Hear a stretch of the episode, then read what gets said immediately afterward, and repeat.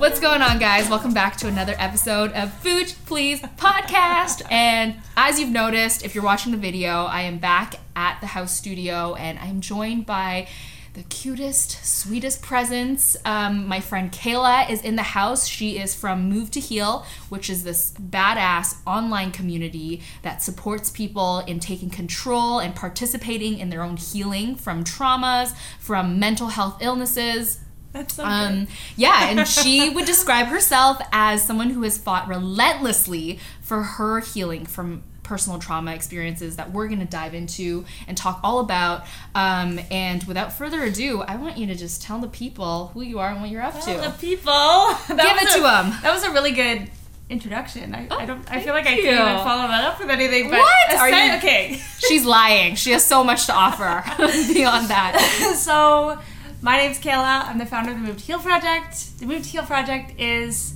what I call mental health focused fitness. It's um, an online community that is in place because of my own ex- past experiences with anxiety, depression, and trauma. It's the community that I built um, that I needed eight years ago that didn't exist.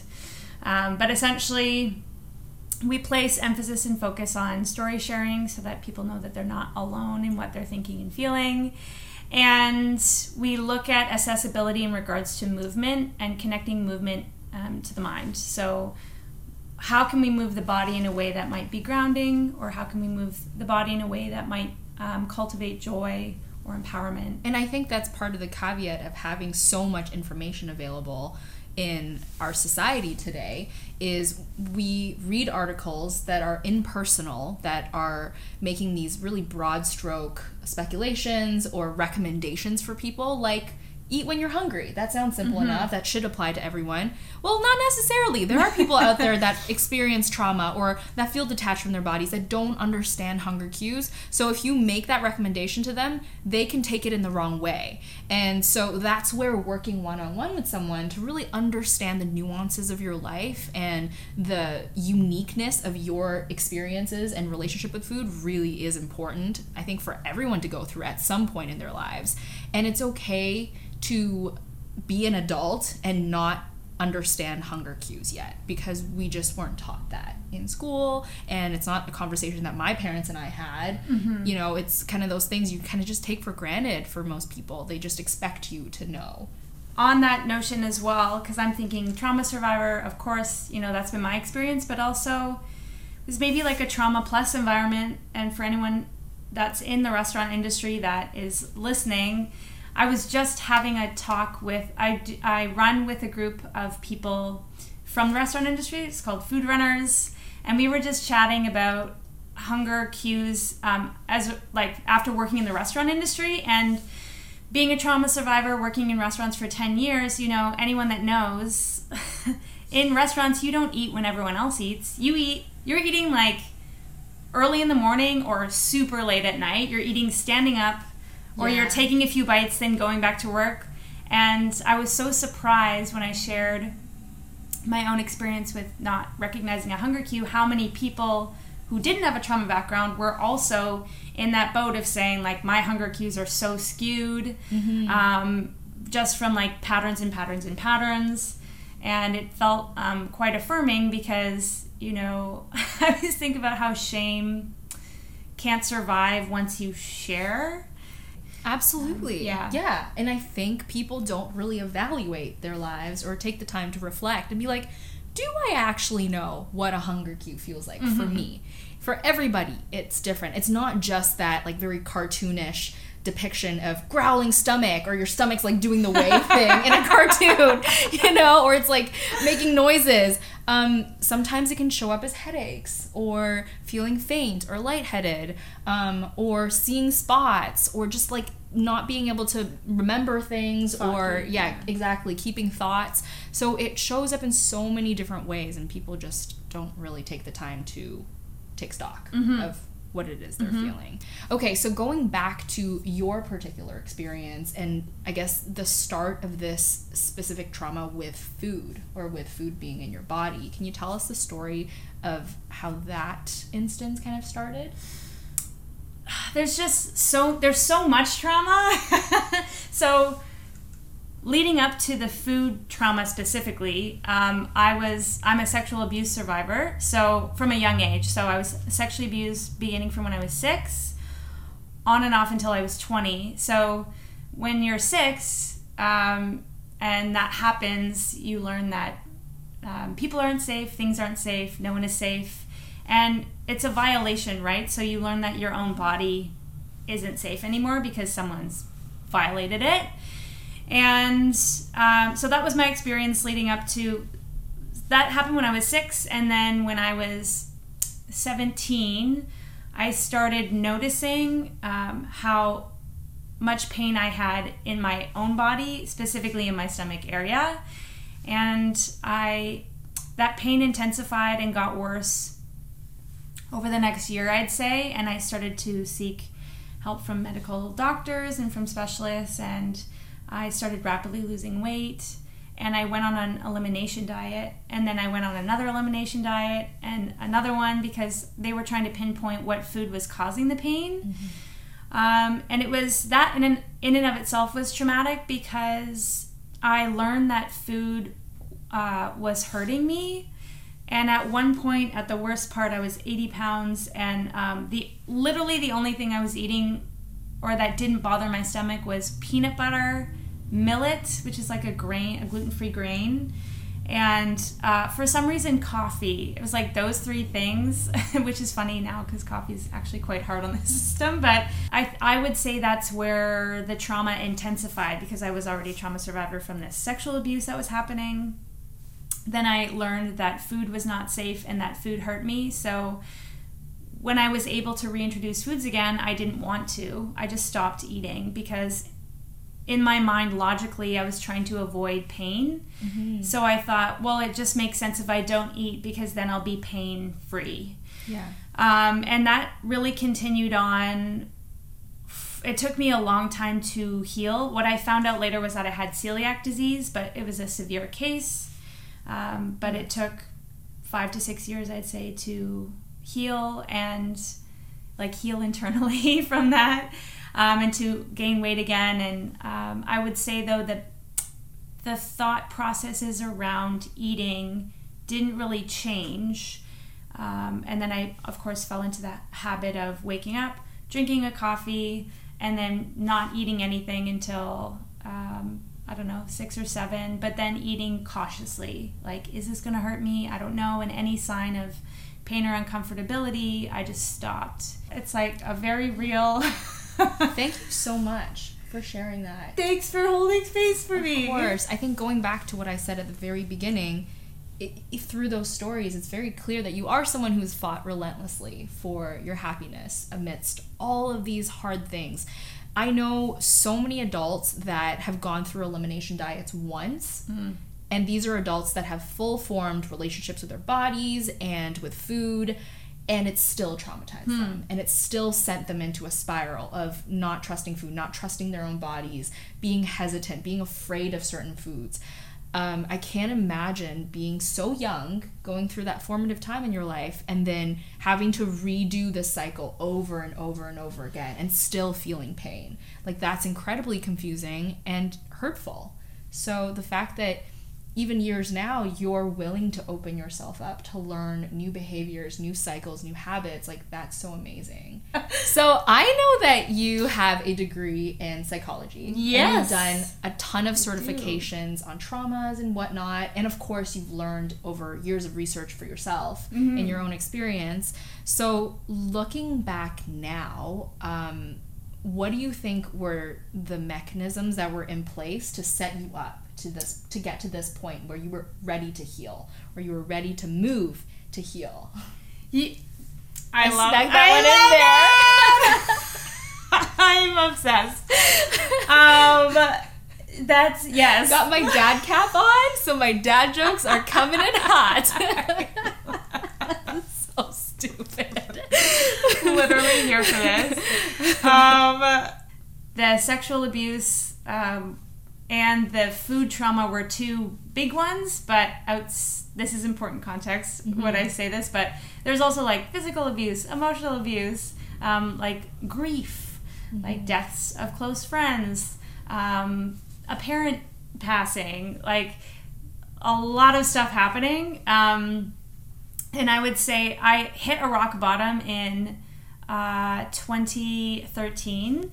So if you experience trauma, repeated trauma over an extended period of time, like over and over and over and over and over again, it's always happening. Um, you can you can numb as a way of coping, mm-hmm. not feel anything, like not cry, which was definitely me. At one point, I said to my mom, "I feel like Dexter from not in a serial."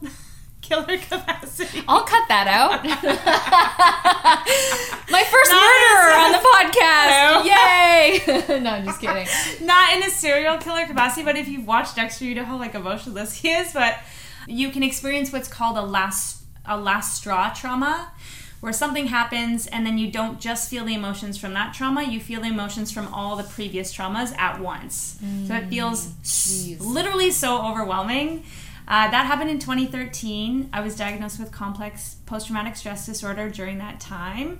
And I would say, in response to your question, the first thing that helped me was having a friend hold space for me, like a safe friend hold space for me. And up until that point, I had never asked for help because I was operating on the notion that I didn't need anyone and I could do it by myself. Um, also, as a trauma survivor, you know, I'm distrustful. For sure. People have hurt you. Yes. And things and food have hurt you. Yes. Yeah. So I would say the first thing was like learning how to ask for support from safe people. And then I would say the second huge thing was um, a woman that I met.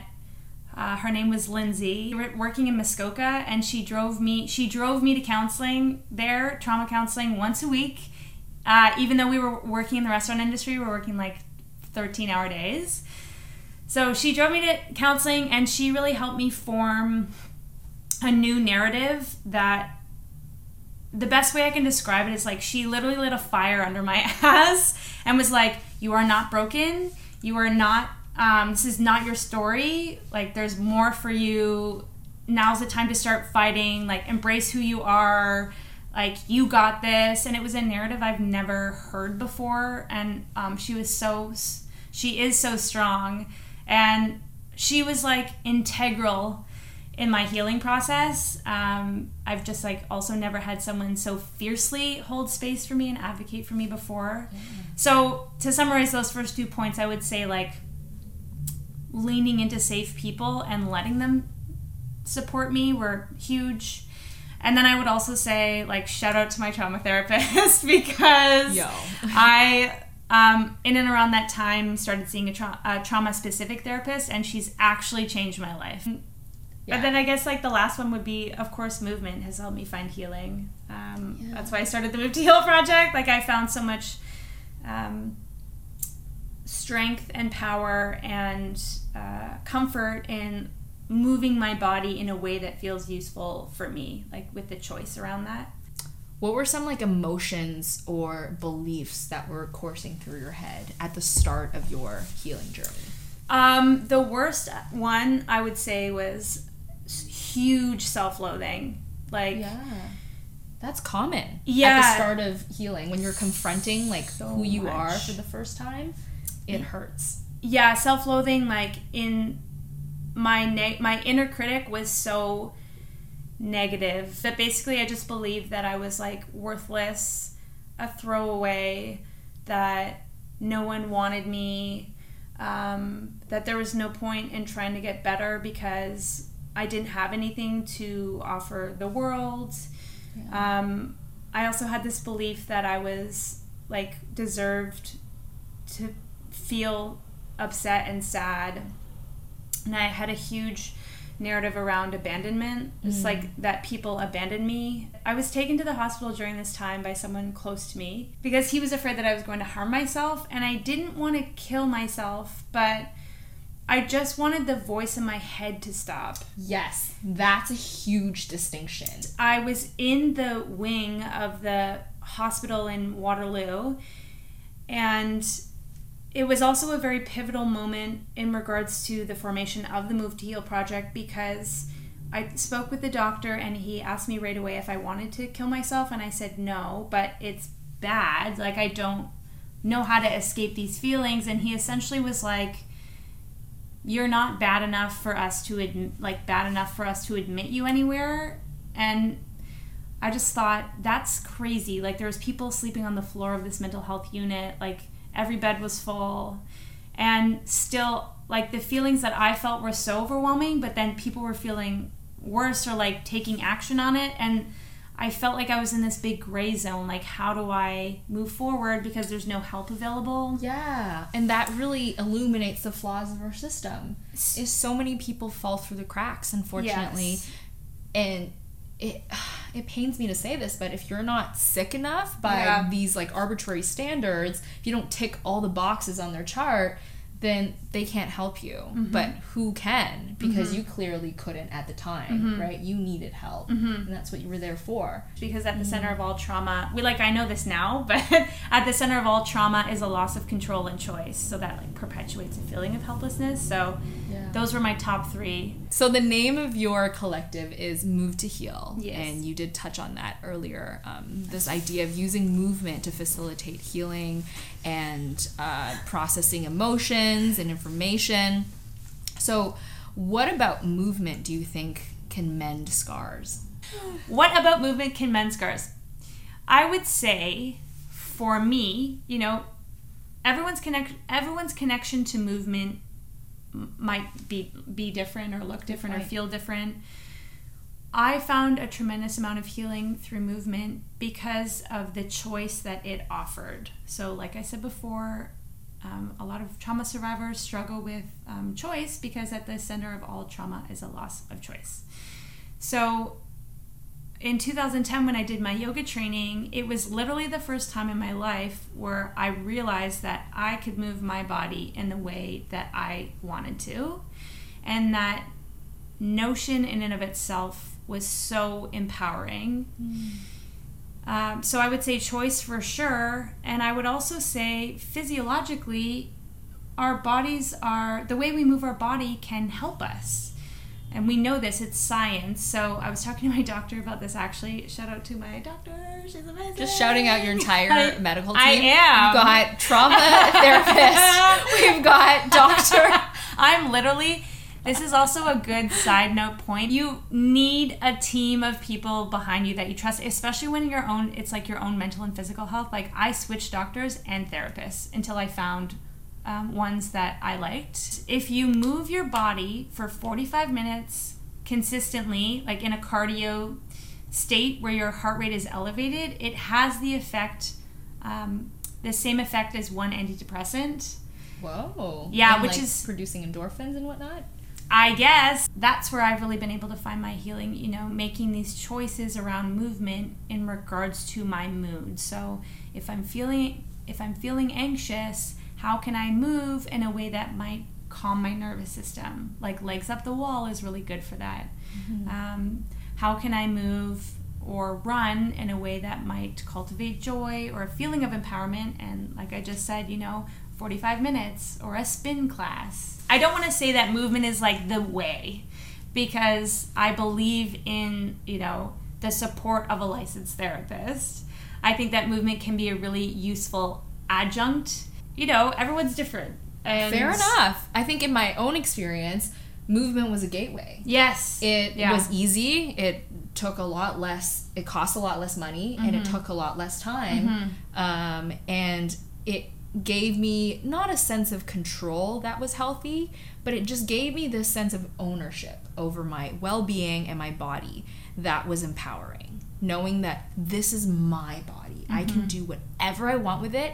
I can do good things or I can do bad things to it, and I can choose to do good things. I think that's something that people take for granted on Mm-hmm. a day-to-day basis. Everybody's fighting a different struggle. Everybody has a different narrative in their heads.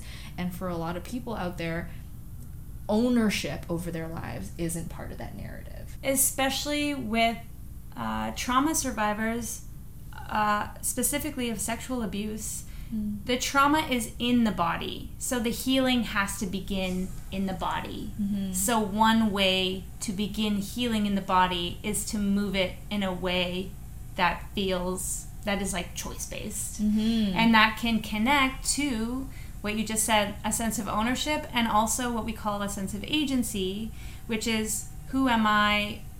What do I want? What, what work do I want to do in the world? Out of the trauma center in uh, Boston, mm-hmm. sorry, in Brookline, Massachusetts, where my I did my certification, they work with so many uh, trauma survivors doing trauma sensitive yoga, which is what I'm certified in. And um, the founder was actually talking about how they were doing exit interviews on um, participants of this program. And one of the participants said, This program has helped me so much as a trauma survivor because I used to always walk into the grocery store and not know what I wanted. And now when I walk into a grocery store, I know exactly what I want to draw from my own experience, I used to walk into restaurants and it would take me 40 minutes to decide what to drink because I mm-hmm. didn't know. And people were always like, "You're indecisive," it, but it wasn't about that. It really was about so something so much bigger. And now I would say I'm super like, "This is what I want. I know what I want and give it to me now. Give it to me now. it's like all ties in together. That ties in really well with our experience working together. Yes, that was something that you know, even though you had done all this amazing work on your own, um, there were still things that seemed small mm-hmm. that really triggered you. Oh yes. Yeah, like drinking water. oh my god, I can't. Uh, I think I can pinpoint that water trauma. For anyone that has had trauma surrounding drinking water, it's a very real thing. But when I was really sick and close to death, I'd say, I had to get all these like upper GI tests, um, like and lower GI as well, and um, like I was scanned for AIDS, cancer, like literally everything was coming back negative. But for one of the tests, I can't remember which one it was. I had to drink magnesium citrate like a big bottle and then immediately drink two liters of water. And I remember standing in my kitchen thinking, I'll never drink water again. And that's for sure where it came from. Mm. And then you mm. just poo for like yeah, four, like 48 hours. Yep, it's a laxative. When people even now when people take magnesium as a supplement, yeah, um, if they take too much, that will move Just right through move you. The, open the gates. Yeah, open the gates to heaven. I took magnesium last night, but just a little tiny baby yeah. amount, like oh, a little learned. like for yes, I did. And then another thing that seemed to be difficult was obviously like increasing the amount that you were eating because as you alluded mm-hmm. before that was something that you weren't doing is you didn't like the feeling of, of having food in your stomach and trying new foods or trying different combinations of foods that felt really fearful mm-hmm. and like there was hesitation towards that. So for us, it was all about doing things in baby steps and mm-hmm. meeting you where you're at and kind of reframing food from this terrifying potential threat to a friend, to something that helps you do more of what you love about your life. Yes. Yeah, why do you think food is so hard to navigate on our own? I think it's hard to navigate because we are all conditioned differently. Um, for example, my friend Kat has two kids, and she has been growing um, vegetables in their garden. And she said, My kids eat everything that they grow, which I'm obsessed with. And it appears as though they're developing really positive um, narratives around food early, and yeah. I didn't have that, for example. I just um, ate what was modeled for me by my own family. Um, and I, I'm not like placing blame anywhere. I'm saying, you know, everyone has their own.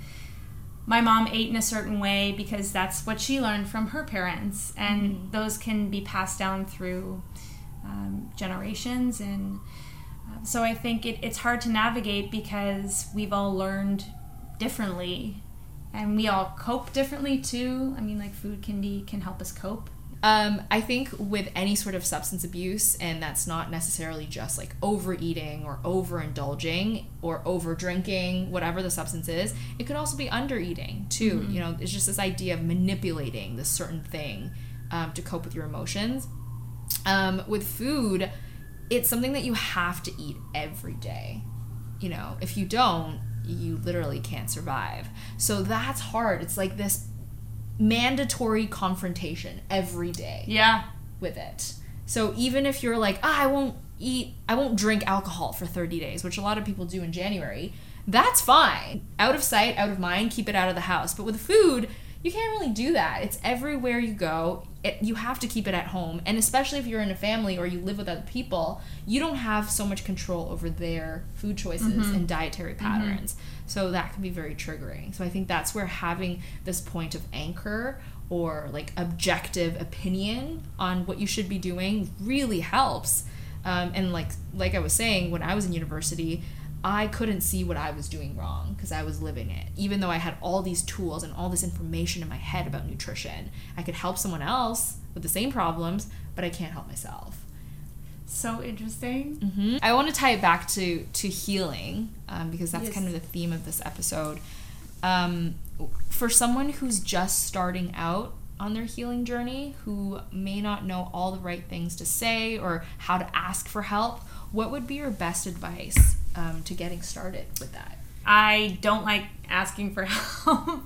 it's still something I struggle with. And I would say, really, the first step is learning how to ask for help. However, that can be very scary. And so I always talk about the book Safe People.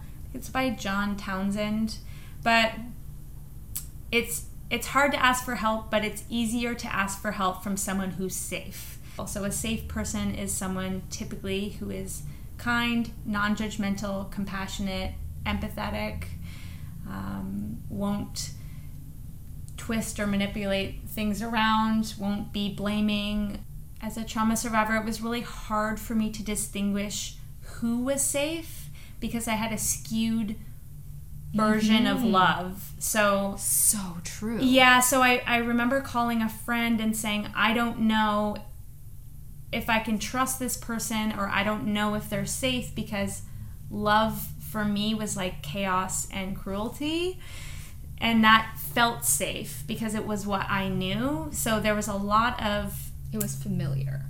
Exactly. So I think in those like first steps to reaching out, um, I would say, despite the mental confusion, I still knew what safety looked like because I could feel it as a visceral response. So around safe people, I felt um, my body could like relax a little bit and my heart wasn't racing. So, like looking to those cues if you're struggling with, well, who is safe? But I think taking that first step, that's on you. No one in the world can make you feel safe enough to do that until you let yourself know that it's safe. Yes. Another thing I love for beginners, I think, is just reading up or just absorbing as much material as you can on the topic matter. So if you're someone who survived sexual abuse, then read up on the Mhm. you know the research on it, on um, what other people's experiences were like.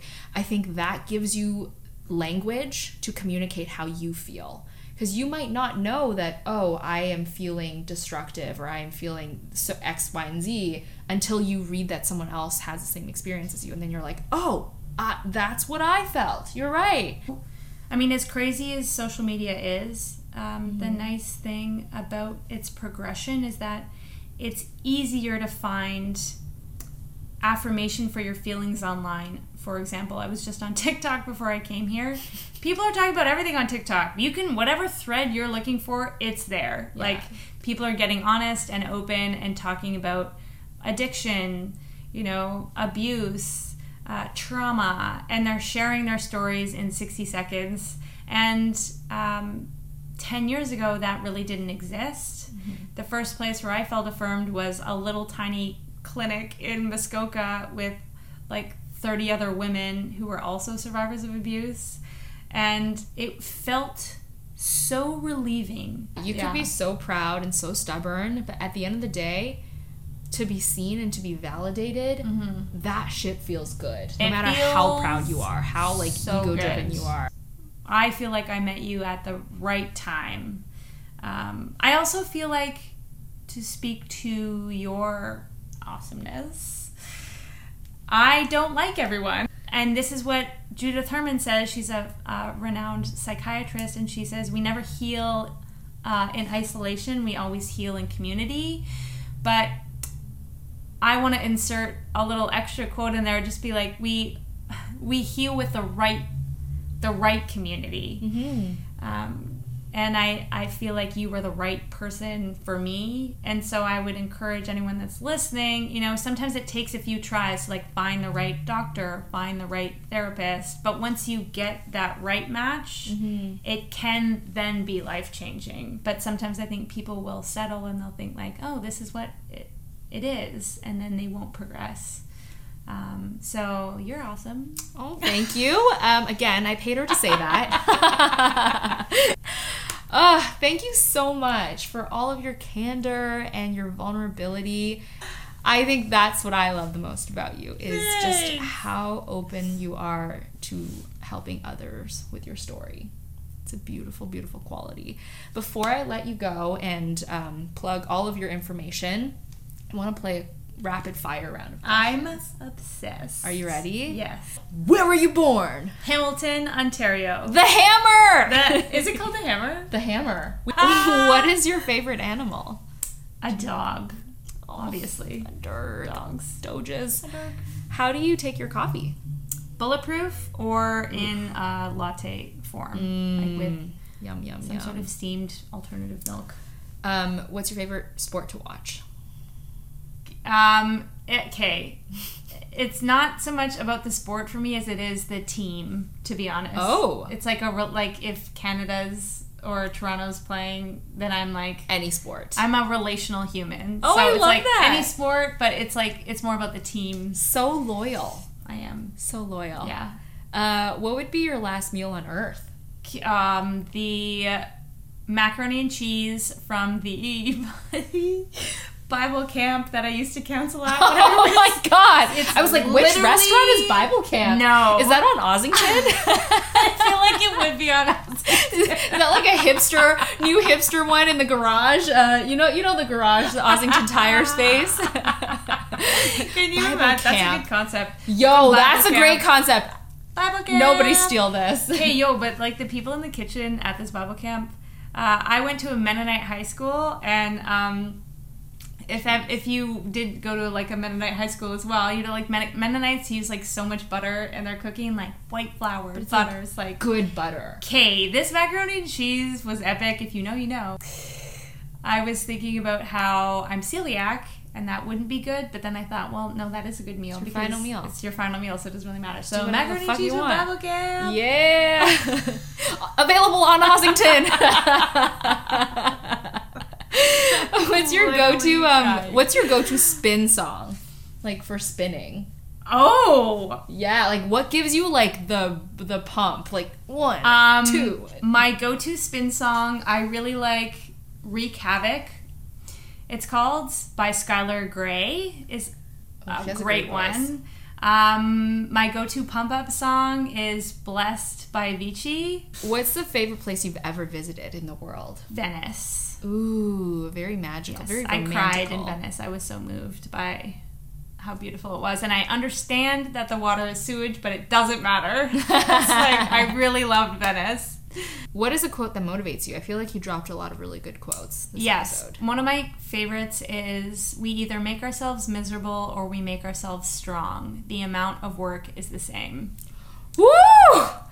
Think on that. Yeah. People at home. Fave. Um, if you weren't working in something like Move to Heal, like what would be a fun alternative career option? I would be doing theater. Uh, I love being on stage, so I, I would say theater probably. Yeah. Fun. Yeah. Um, okay, what's your favorite kombucha flavor? Or a flavor combo you think I should try? My favorite kombucha flavor is the ginger. It's by Tonic brand. Tonica? Tonica. The ginger. Okay. It's ginger. Okay. See, the only kombucha I drink is ginger. Okay, got So it. it's like kind of tastes like sparkling water. Is Tonica a brand? Yeah, it is Yeah. Okay, it's the ginger one. It's Okay. like a little green label. Cool. Well, where can people find you at home if they want to keep up? Yes. So you can find me on Instagram at Cayla Meredith, Cayla with a C, C A Y L A Meredith, or at Move to Heal Project. And you have an upcoming eight week program that launches November. I do. So the eight week program is Ascent, it's called the Thrive program, which I'm super pumped about. Cute name. And essentially, it teaches others how to fully participate in their own healing. So, the context around this is when I was at the lowest of my low and was turned away from any medical help, I was in this space thinking like, what am I supposed to do? I don't know where to go. Like, I don't know how to help myself. Um, I was in. I was actually. I went to my family doctor. Was enrolled in a day program. I showed up to the day program and I left because it was in a white room with like metal chairs. I don't know where I can seek help and I don't know how to help myself. So in looking back on that, that's why I created this program. And this program comes back to what I call the building blocks of mental health maintenance. So there's a week on um, self care and self kindness. I didn't know what either of those things were because they were never modeled for me. Mm-hmm. Um, there's a week on self affirmation and like how to challenge your inner narrative. There's a week on power and also a week on worthiness. Um, and then there's it's all coupled with movement, so yoga oh. or running. So it essentially just um, teaches you how to come back and nurture those building blocks and or learn how to nurture those building blocks because a lot of people don't know how, yeah. and I sure didn't know how. Yeah. Um, so again, it's like creating a program that I would have really loved back then, but didn't exist. Um, I love that. What a perfect way to end off the year to like go into 2021 being like, "Fuck that bullshit that was 2020." Yeah. This is the new me. Like yeah. I have new tools to navigate this year, and I can't wait to hear all about new it. New year, new me. New year, new so me. message me if you want to chat. Yes! And you guys can follow me, Keren, at kombucha.mami on Instagram. That's M A M I. And of course, follow the podcast at Booch Please Podcast, all one word. And uh, we'll see you guys in the next episode. Bye!